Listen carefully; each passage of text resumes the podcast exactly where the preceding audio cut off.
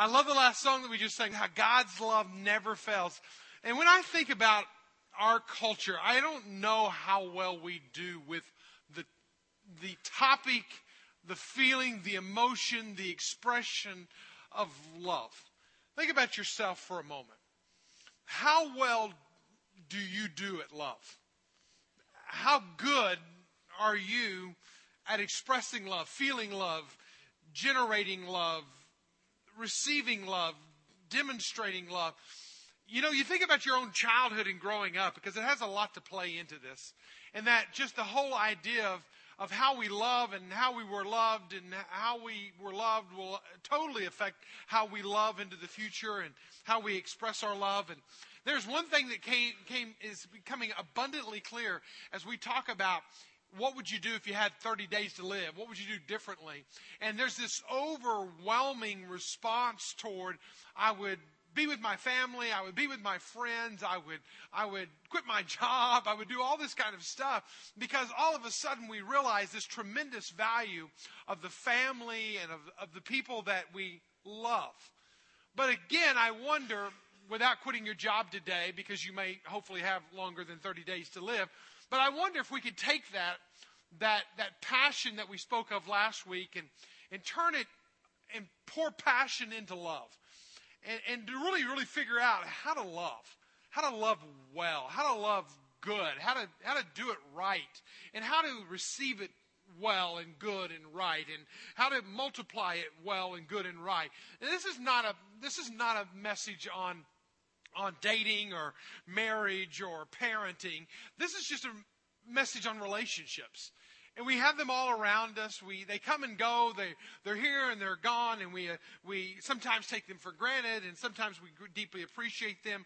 But I hope more than anything that there's a deep, meaningful love relationship that you have. I hope you have that relationship with God. I hope you have it with people in your life.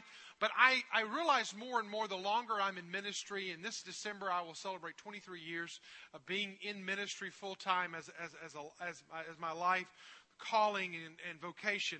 And I've realized this 3 weeks into my first pastoral position. Now, just mind you, I was less than 21 years of age, hadn't even graduated college, and I am encountered by a person in the church who has just been unfaithful to their spouse. And I didn't know the first thing to do. I had missed that class on how do you address that and how do you resolve that issue. But the amazing thing is God did a great work in that marriage, and it was restored, and there was this reconciliation that happened. And it was not because of any magic wand that I waved over it. It was because I think there was some deep foundations and some momentary stupidity that kind of came into the marriage that nearly wrecked it in a matter of a decision, a bad decision. And I just want to come back to this, that for the past 23 years, what I have seen in Africa and in America, around the world, is people married for long years, people in good relationships go to bad relationships, and they're not infidelity all the time, but there are many times that we just don't know how to love. We don't know how to give love, receive love, multiply love. We don't know. And so what happens is when we experience love gone bad, it bruises us, it wounds us. And we'll say, I'll never let that happen again. Now, we may not cognitively, mentally, verbally say that, but subconsciously we say that to ourselves. I will not feel this pain again. We start building up layers and walls that separate us from other love relationships that could ever be in there. Because it's typically the ones that we love the most are the ones that hurt us the deepest. And so therefore the pain is so great, and we're not going to do that. We're never going to go there again. So we build up this wall of protection that really just guards us from ever connecting with people ever again. We've got to realize that love is messy. Love is painful. Love is costly. Love is an amazing experience. It's an amazing expression. You can't live without it, but sometimes you can't live with it. And you don't know what to do about it. So how is it that we have love, but yet at the same time love is messy, costly, painful, and all that kind of stuff? Surely it's not all corrupt, and I would say absolutely not. If we understood, and this is where I'm saying our deficiency is, if we understood what real love was, if we had it modeled for us, if we had a good parental example, if we had good relationship experiences, love can be the thing that carries you through life. God is known as love, all right, in Scripture. So love can't be bad. But the problem is that sometimes we live without it because we've been hurt by it. And Paul makes it quite clear that we are nothing, we're bankrupt, we're zeros, we're nots, we're nobodies, unless we understand and live with love in us. I don't care how theologically sound you are or how figured out God you are. If you don't have love, you have nothing. And many of y'all know the passage that I'm referring to is 1 Corinthians chapter 13, the love chapter. I'm going to read just a couple of verses out of it here, out of the message. It says, if I speak with human eloquence and angelic ecstasy, but don't have love, I'm nothing. But the crackling of a rusty gate, if I speak with the word, with God's word, with power and revealing all mysteries and make everything plain as day, and if I have the faith that can say to the mountain, jump, and it jumps, and I don't love, I'm nothing. I'm nothing. If I give everything I own to the poor and even go to the stake to be burned as a martyr, but I don't love, I've gotten nowhere. So no matter what I say, what I believe, and what I do, I'm bankrupt without love. That's not the message. That's a paraphrased version of what you'll find as a translation. But I just want you to just hang on that. I'm nothing. I'm nothing. I'm bankrupt without love. Love is absolutely priceless. And if we only have 1 month to live, I hope that we will fully love. Fully in the key word there, completely key word there. Not just have a little bit of love, not just selectively love, not just conditionally love, but that we will love completely. And I think because of maybe some bad baggage of our past, because of some broken relationships, because maybe it wasn't modeled in our homes growing up, we don't fully know what complete love looks like. And so, I wish I could take you to another example, but I really can't. The best example of this is our Father, God, who loved us so much that He gave His one and only Son. And you might know the verse I'm referring to is John 3:16. You find it everywhere. I mean, it's a very popular verse that you see out there. You'll see it at sports games. You'll see fanatics wearing it tattooed on their body. You can't get away from love. It's just everywhere around. It's tattooed on the bodies. It's Tim Tebow wears them under his eyes. You know, In-N-Out burgers. You got to love those, and even under their cups. You can't get away from it. John 3:16 is everywhere. So. In the midst of the familiarity, I don't want us to get lost. I want us to understand John 3:16 today. This may be 101 Christianity, but it also may be the best verse for us to understand how we can love. Love completely, love those around us, love fully, love freely. And just by looking at how God loved us and loves us, we can learn how to love other people. Think about it. Find in your Bibles the Gospel of John, chapter 3, verse 16. We're going to read a few of those verses here in just a moment. But what we'll see in this passage of Scripture before we get there, the context is as Jesus is speaking to this Nicodemus guy at night, and He comes to him at night, and He's talking to him. He's this law-abiding Pharisee, but he's also seeking truth, and I love that about Nicodemus. And so Nick comes to him, and he asks him questions. Now, Jesus starts introducing some theological phrases there that catches Nicodemus off.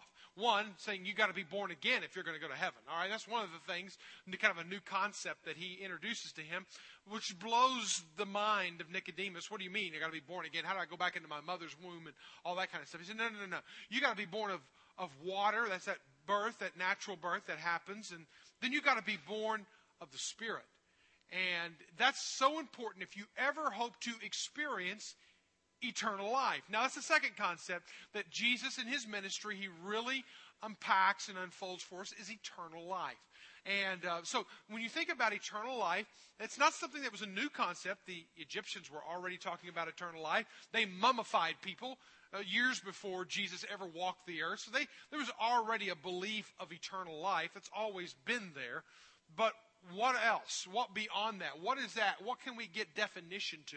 And so what is eternal life? And so hopefully today when we leave here, you will know in greater detail what it means to have eternal life. And it doesn't just mean time-wise, okay? It means so much more than that. And we'll get there in a few moments. But as you think about this passage of Scripture, let's look at it. But let's not just read John 3:16. Let's read some of the other verses in context. All right, verse 16 says this: "For God so loved the world that he gave his only Son, whoever believes in him should not perish but have eternal life." Now, that's what we all know. We've probably memorized, probably the very first verse that we memorized. There's so much to that, and we'll come back and unpack that one verse in a moment. But Jesus didn't stop there. Verse 17 says that. It says it like this: "For God did not send his Son into the world to condemn the world." That's not why he came. But in order that the world might be saved through him. All right? That's why Jesus came. He came not to condemn us, but to save us, to rescue us, to redeem us, to be our Savior. Whoever believes in him, conditional clause there, whoever believes in him is not condemned. Okay? That's an important thing there. But the next statement is probably just as important. And don't miss it. So, but whoever does not believe in him is condemned already, because he has not believed in the name of the only Son of God. Now, that last phrase is so important because it just gives the present state of all humanity. All right?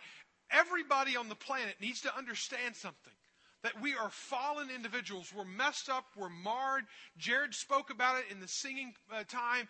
It's something we've got to get into our mind, that we are messed up, jacked up people, that if until we have believed, okay, where are we? We are condemned already. We are living in a condemned state. It's like we are walking in life, living out our life in a condemned state. Now, the great news is that Jesus Christ came to reverse that condemnation. He came to set us free. And he did that out of what? Why did he do such a thing? Why did he go to the cross? What was the whole motivating factor? John 3:16. For God so loved.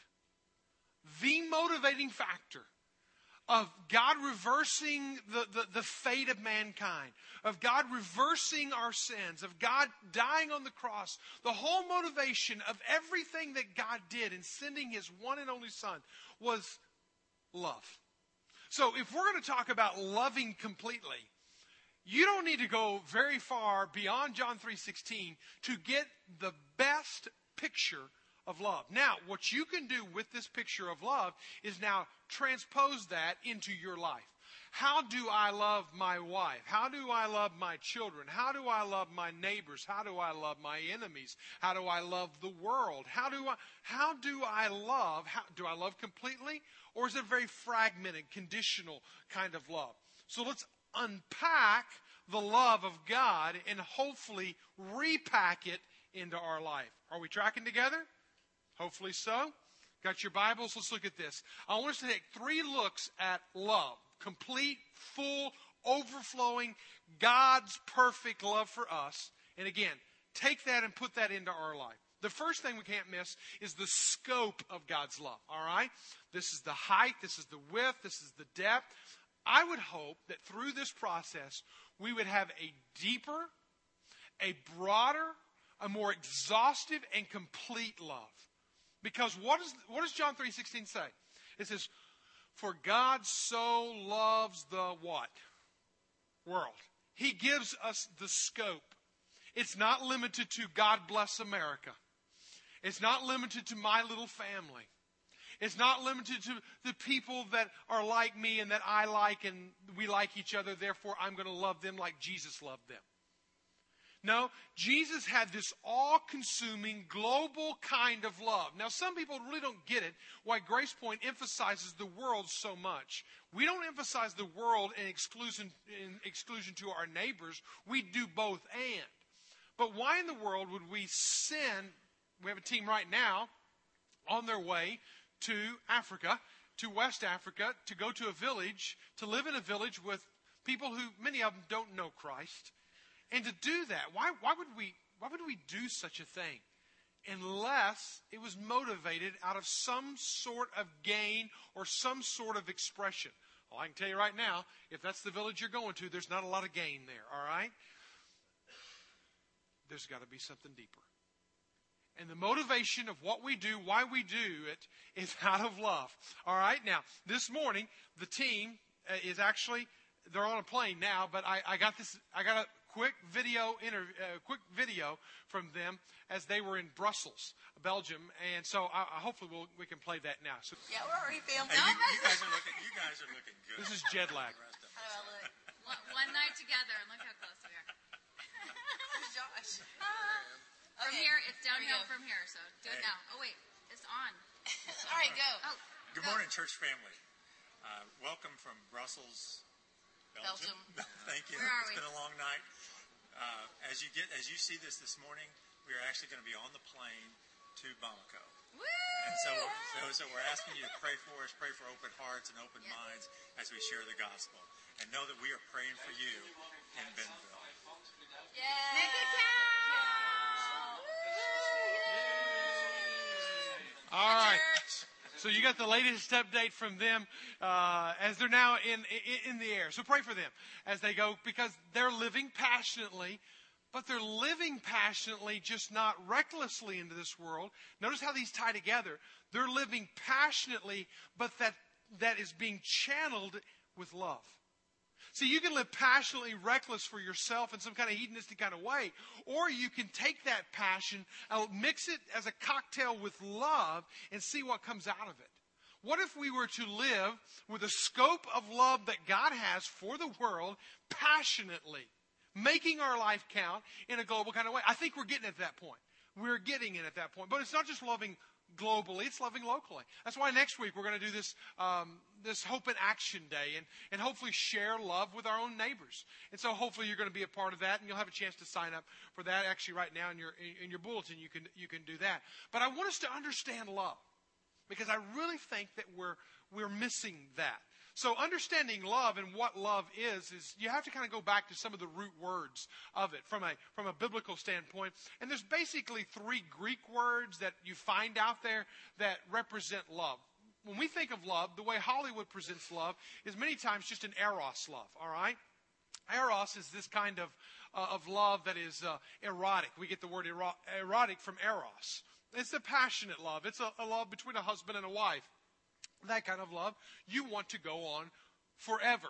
Now, that love, though, is fed, I think, in large part by the next kind of love, phileo love. Phileo love is brotherly love, all right?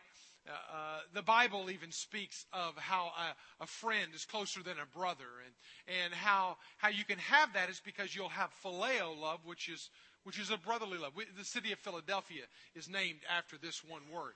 So you can see how if I love my spouse, if I love my world, if I love people around me, that is a beautiful kind of love. But you're not going to, hopefully not, give eros love to everyone, all right? That's not a good thing, all right? And you're probably not going to really phileo love a lot of people either. If you have 1 or 2 great friends in life, then count yourself really blessed. But there's another kind of love. And I think this love is walloped off in our culture. We don't do this one. We call this like. We call this being kind or something like that. But it's more than that. It's the agape love. And it is a love that speaks of care, that speaks of kindness, courteous, compassionate. That's the kind of love that is undeserved. Now, I would be expected to eros my wife. I would be expected to phileo my closest friends. But how far does my agape love go? This word in this passage in John chapter 3, verse 16, it says, "For God so loved the world." It's the word agape. For God so agape the world. He loved the world. He was kind. He was considerate. He was compassionate with the world. And you think, yes, that's good. Thank you, Jesus, for doing that. Thank you, God, for sending your son. We, you and I, as bearers of the name of Christ, are called to go right back into this world and to agape this world. Kindness, consideration, compassionate, kind of relationships that we're supposed to have with rank strangers. Again, remember, the scope of God's love is around the world, so even if you don't know them, you can love them. All right? If you love them the way Christ does. And so loving the way Christ does is an agape love. In fact, John chapter 14, verse 34 says, Jesus said, a new commandment I give you, that you agapeo one another, that you would love one another. Now, how do you love people? How do we do this? Again, we kind of third grade it. You puppy love it. But I want us to go deep with this. How do you go deeper in love with strangers? And I think one of the ways that we can do this is through just mere acceptance, accepting one another. Now, there's a difference between tolerance and acceptance. The Bible speaks of accepting one another. In Romans 15:7, it says, accept one another. So we should, but tolerance is the word of our day. The word of our day of tolerance being that I'm going to accept you and I'm not going to say anything bad about the way you're living your life. Acceptance says, I'm going to accept you, but I'm going to love you so much that I'm not going to let you live a train wreck life. That I love you so much that I'm going to step in front of you as I love you, and I'm going to try to help with your life. All right, tolerance has no backbone to it, but acceptance has a backbone. It has an arm. It has a heart. It embraces the other person, who they are, where they are, messed up as they are, but hopefully takes them to a new level. So acceptance is the way we love a rank stranger. Accept them and embrace them. That's what we're told to do. The verse, this agape word just continues to go throughout the scriptures, because in Matthew chapter 5, verse 44 is a clincher. He tells us to agapeo your enemies, to pray for those who persecute you. Now, whoa. I'm fine with loving someone whom I know, or trying to love my neighbor whom I'm trying to get to know. But this is a different story. This is at a different level. In fact, I really wish this verse wasn't in the Bible. I really wish it wasn't. It'd make it a lot easier to understand it and to unpack it. But to really love, to show care and compassion, to be kind and courteous to someone that is my enemy, to someone who has offended and hurt me. What are you thinking? I mean, surely that's a typo. Surely Jesus doesn't expect us as just simple humans to go out and do that. But yes, he does. Again, it's the kind of life that Jesus modeled. He didn't wait for you and I to stop offending him before he loved us. Romans chapter 5, verse 8 says it this way. God shows his agapeo for us in that while we were still sinners, says he died for us. This is where, again, I think we have a very narrow, shallow, very mud puddly kind of love. And I think what we need to do is we need to understand the scope of love. And it is not a mud puddle. It is an ocean. And it's, how can I love even my enemy? How can I love people who have even offended me? I want you to hear a lengthy testimony of a lady who went through this 1 month to live challenge, and how God began to help her love somebody who had offended her. Well, 2006 was pretty much a devastating year for me. I had been with my husband for 30 years, and at Christmas, he presented me with divorce papers. And I didn't think that I would ever experience anything more painful and more devastating than that, until April the 13th, 2006 came along. Brian was my 22-year-old son, who was away at college. Brian was found on a couch with his guitar, and they had just assumed that maybe he had, through the depression of his father leaving, because Brian took that very very hard, that maybe he had taken drugs or something. As a mother, I knew that that wasn't true, because my son had a relationship with God. He had been baptized in 2000. On October the 4th, I got a telephone call from the district attorney telling me that 2 men had been arrested in Brian's death for killing him. One of the young men who had been on a parole violation when Brian was killed, they had settled with another county his charges, and he was being extradited to the county where Brian was killed, and would stand trial the next week, which was the 9th of October. And could I come and make a statement? And then I prayed to God, just help me here, because I don't know what to do. Well, I met in the district attorney's office, and he asked me if I had my statement, and I said, actually, I do. I have a copy of it here. And he said, may I see it? And so he read the letter, and he excused himself and came back, and he said, we're going to take you into the courtroom. And so they took me into the courtroom, and they brought Jeremy into the box, and he's the young man that is on trial for the death of my son. Then the judge said, Miss McDonough, now is your time to speak. And so he brought me up to the front of the court, and then he started telling me, now, Miss McDonough, this is a court of law, and we will not have any shouting or cussing or any kind of anger directed at the young man, and you must speak in a dignified tone, and you may have the floor when you're ready. And I just picked myself back up, and I said, I don't know what you were thinking on April the 13th when Brian died, and I'm not really sure that it even matters now. But what does matter is what you're thinking now. And so I just want you to know that I forgive you, and I do it selfishly because I see God standing over there with his hand on your shoulder, pleading with me to forgive you.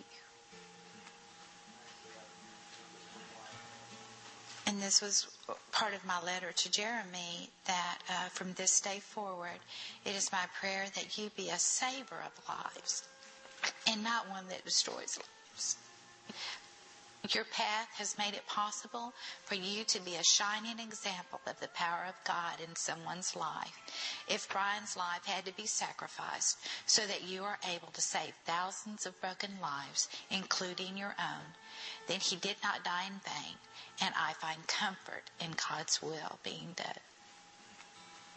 Before we walked out, Jeremy said, Miss McDonough, he said, I would hug you if I could, but if I were to even start towards you, these men would throw me down on the floor. And I said, that's all right, Jeremy. I know how you feel. And so when we're walking out, of course, they escorted him out first. And his box was right there that he had to sit in. So when I went by, I patted him on the back. And when I did that, I saw the judge stand up. And he goes, Miss McDonough. And I thought, I'm fixing to go to jail for assault or something. And he said, will you come here? And I went over to where he was, and he reached over and put out his hand, and he goes, I just want to tell you that that was just an incredible letter, and may I have a copy of it? He said, because there are other people that need to hear those words that you said. I just think that if you have an opportunity to reach your hand out and grab somebody and say, come over to this side and experience love, and that's what you should do. And I would spend my 30 days just reassuring Jeremy that life can be so good, and to be this incredible young man that he can be. When I talk about the scope of love, and it's something like that, it's outside of my paradigm. And that's where we have to be stretched. Because the love that Jesus had is the love that we should have. And the willingness to love even our enemies. That's the scope. Number two, don't miss the sacrifice of God's love. He gave His only Son. He gave His only Son. Clearly, this mother had every right to be as angry and as bitter as she could be, but she gave what this guy going to jail, being on trial, Jeremy, could never earn. She gave it because forgiveness is always given. And you sacrifice sometimes something that's really valuable to you, your rights, your position, whatever, so that you can make things right and so that you can love fully and completely. Now, maybe you don't have a horrific story like that. Maybe you just have the simplicity of life and learning how to sacrifice in love and doing it the way Jesus did it. And taking my life and my time and my talents and my treasures and saying, you know what? All of this, God, is yours. If I can love the world with my time and my talents, my treasures, my all, my dreams, then here it is, God. My definition, I picked it up a long time ago on sacrifice, is this. Sacrifice is giving up something you love for someone you love even more. And finding how in your heart to give up. Don't miss John 3:16. Don't miss the full impact of what God gave up when He gave up His one and only Son. The problem is, again, our love is so shallow, it's so weak, it's so anemic that we don't love well. We don't love deep. We don't love sacrificial. We kind of want to control our love, like we want to control our relationship with God. Wilbur Reese wrote a statement one time that was kind of a pathetic story, I think, of many people's faith. So let me read it to you. This guy kind of lives out the story of being in a relationship with God, and he says, I would like to buy $3 worth of God, please. Not enough to explode my soul or disturb my sleep, but just enough to equal a cup of warm milk and a snooze or snooze in the sunshine. I don't want enough of him to make me love a black man or pick beets with a migrant. I want ecstasy, not transformation. I want the warmth of the womb, not a new birth. I want a pound of the eternal in a paper sack. I would like to buy $3 worth of God, please. You know, I know that that's probably not how you would express it, but I hope that you would express it that, God, I want all of you. And out of all of you, I'm going to give all of me. However, whenever, whatever. Time, talents, treasures, it's all up for you, God. Now, let me just tell you, this is a very practical way. And this is going to be a great time. But we shared a vision with our church a year ago. We call it Envision. It was much larger than just one component. We had the vision that we wanted to alleviate orphan needs in Northwest Arkansas. Again, we want to love children that aren't being loved. We want to love children that are being abused. And so many of our families have stepped up to that. We have another adoption discovery class coming up really soon. So many of our families are stepping up and either foster parenting or adopting, or maybe their body life group is linking up with a foster family and helping pour into them. We just want our entire church to be saturated, loving, sacrificially loving all those that are in our neighborhood. We also talked about in a big, hairy, audacious goal that we would reach the Bambara people of West Africa. Again, unknown, unnamed, unreached. Less than 2% of them are followers of Christ. It's a part of our big vision. We want to do that. That's why the team is going. That's why we had to send more teams. That's why we're developing an entire strategy behind it. Because we want to love sacrificially giving up our time, our talents, our treasures. As you see the expansions happening, that's a part of the Envision. It's part of what we're doing. It's a part. Why? So we can make space in Northwest Arkansas. You might have noticed in the bulletin when you came in that we're going to 4 gatherings. You might see room in this room right now, but we are getting at the point where even in this gathering, it's growing and it's filling up. But the next gathering, we're literally breaking the law. We're breaking fire code. In our second gathering, we got to stop that. And I know we're 9 months away from being in the new building, but we have to stop it now. It's not safe. And so we're going to be moving to 4 gatherings. We need you to step up. We need you to sacrifice your time, your talents, your treasures, because we have 40 positions in the preschool area alone. The children are going to need to be taught. Making space now, because we can't just wait for bricks and sticks to make space. We need to make space. These are our new times coming up in October. Start making plans. 30 minutes earlier, don't move out of this service. We need you in this service. Stay, come to the 8 o'clock service instead of the 8:30 service. All of this, what's all of this about? This is one of the ways we practically show love. We sacrificially show love. Think of ways of people in your life that you can sacrificially show love to. Erwin McManus said in his great book, An Unstoppable Force, he said, radical changes outside the church demand even more radical sacrifices from within the church. I hope we are a congregation of followers of Christ who are serious about loving people sacrificially. Thirdly, and I'm finished, when you look at the love of God and you look at your love, I hope there's a sweetness about it. I hope there's a sweetness about it. And he makes it very clear that those who believe in him will not perish, but they'll have everlasting life. They will not perish, but they'll have everlasting life. I love this verse. I mean, it gives us the promise. It gives us the hope. It gives us the love. It gives us the motivation. It gives us this idea of it's a futuristic event, but it's really not. It's a never ending. Life is never ending when you enter into this relationship with God. It never ends. It's right now. I'm living in eternal life. I'm living with Christ. I'm in this relationship with Christ, and it never ends. Whenever my body dies, my life never ends. It just goes on and on and on in relationship with him. But this verse, you got to understand, as he's talking about this never-ending relationship with God, when he talks about eternal life, I'll give you eternal life and you'll never perish. This relationship with him is the sweetness of a relationship with him. But it speaks of a quality and a quantity. Because when you define eternal life, it's not just that I'm going to keep living. Look at John chapter 14, verse 3. It says this, this is eternal life. So he defines it. That they know you, the only true God, Jesus Christ, whom you have sent.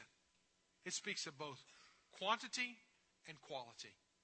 That you know him, that's what eternal life is. You're in a relationship with God Almighty, that's what eternal life is. God is walking with you, that's what eternal life is. You're walking with God, that's what eternal life is. It's not just that I'm going to go to heaven one day. All right? It is more. It is now, it is here, it is present. That word know, that you know him, is actually the Greek word gnosko, which is the intimate kind of knowing. Like a husband and wife would know each other. We can intimately know God. We know it because he loved us. He loves us enough. He loved the whole world. He loves us enough to send his son sacrificially. And with that comes eternal life. A sweet, intimate relationship with God Almighty. Now, we all know John 3:16, don't we? Jesus lived John 3:16. But my question, are we living 1 John 3:16? Because 1 John 3:16 is our call by God to live John 3:16. It says, by this we know love. By what? By looking at Christ. That he laid down his life for us. We ought to lay down our lives for the brothers. It literally, so he said, because of what Jesus did, so we should replicate that into our life. The love that Jesus and God had for us, that all scope, love, enemies, the world, that's the kind of love. The neighbor across the street, the annoying teammate, the boss, who, whatever. That kind of love that he had for us, that sacrificial love that he had for us, that sweet love that he had for us, so we ought to love our neighbors. So we ought to love our brothers. So we ought to love people around us. We ought to replicate that in our life. How do you love people? There's so many ways. The Bible has so many one another's that tell us how to love one another. We can be kind to one another, and we can forgive an injustice that has been committed against us. We can speak truth and love to one another. We can restore a fallen relationship. We can express gratitude to one another. Just take that one. Let's just take one, because we could list 101 others. Let's just take one. Expressing gratitude. Who in this world, who in your world needs you to express love to them by simply saying thank you? Again, we don't do love well, so I'm just going to make it 101, okay? We're going to make it kindergarten level today. Who in your world needs a great big thank you from you? Needs an expression of gratitude from you? Maybe it's a family member, a friend. Maybe it's somebody that serves you well and you just take him for granted. I don't know. Who is it? What we're going to do in our time now, in the remaining time, is we're going to give you that opportunity. Dayspring has provided us with cards in all these stations here. There's 4 baskets across the front. There's thank you cards. There's pins. The band's going to come back up. They're going to sing. They're going to lead us in a time. But I want you to take this time, the remaining part of our service here, and I want you to find someone to express gratitude to. You can come up here and grab one of these cards. There's pens. There's envelopes. Grab them. Guys, don't grab the pink ones. Leave those for the ladies. But grab a card and start writing thank you. And here, we're going to make it so easy for you. You're going to come get a card. You're going to write the card. You're going to say thank you to that person. You're going to start the love life that maybe you've never had. You're going to love maybe a stranger. Who is it? Who can you love? The scope, the sacrifice. You know, who is it? And then you're going to write that. And if you will come up and put it back on the table, we'll even mail it for you.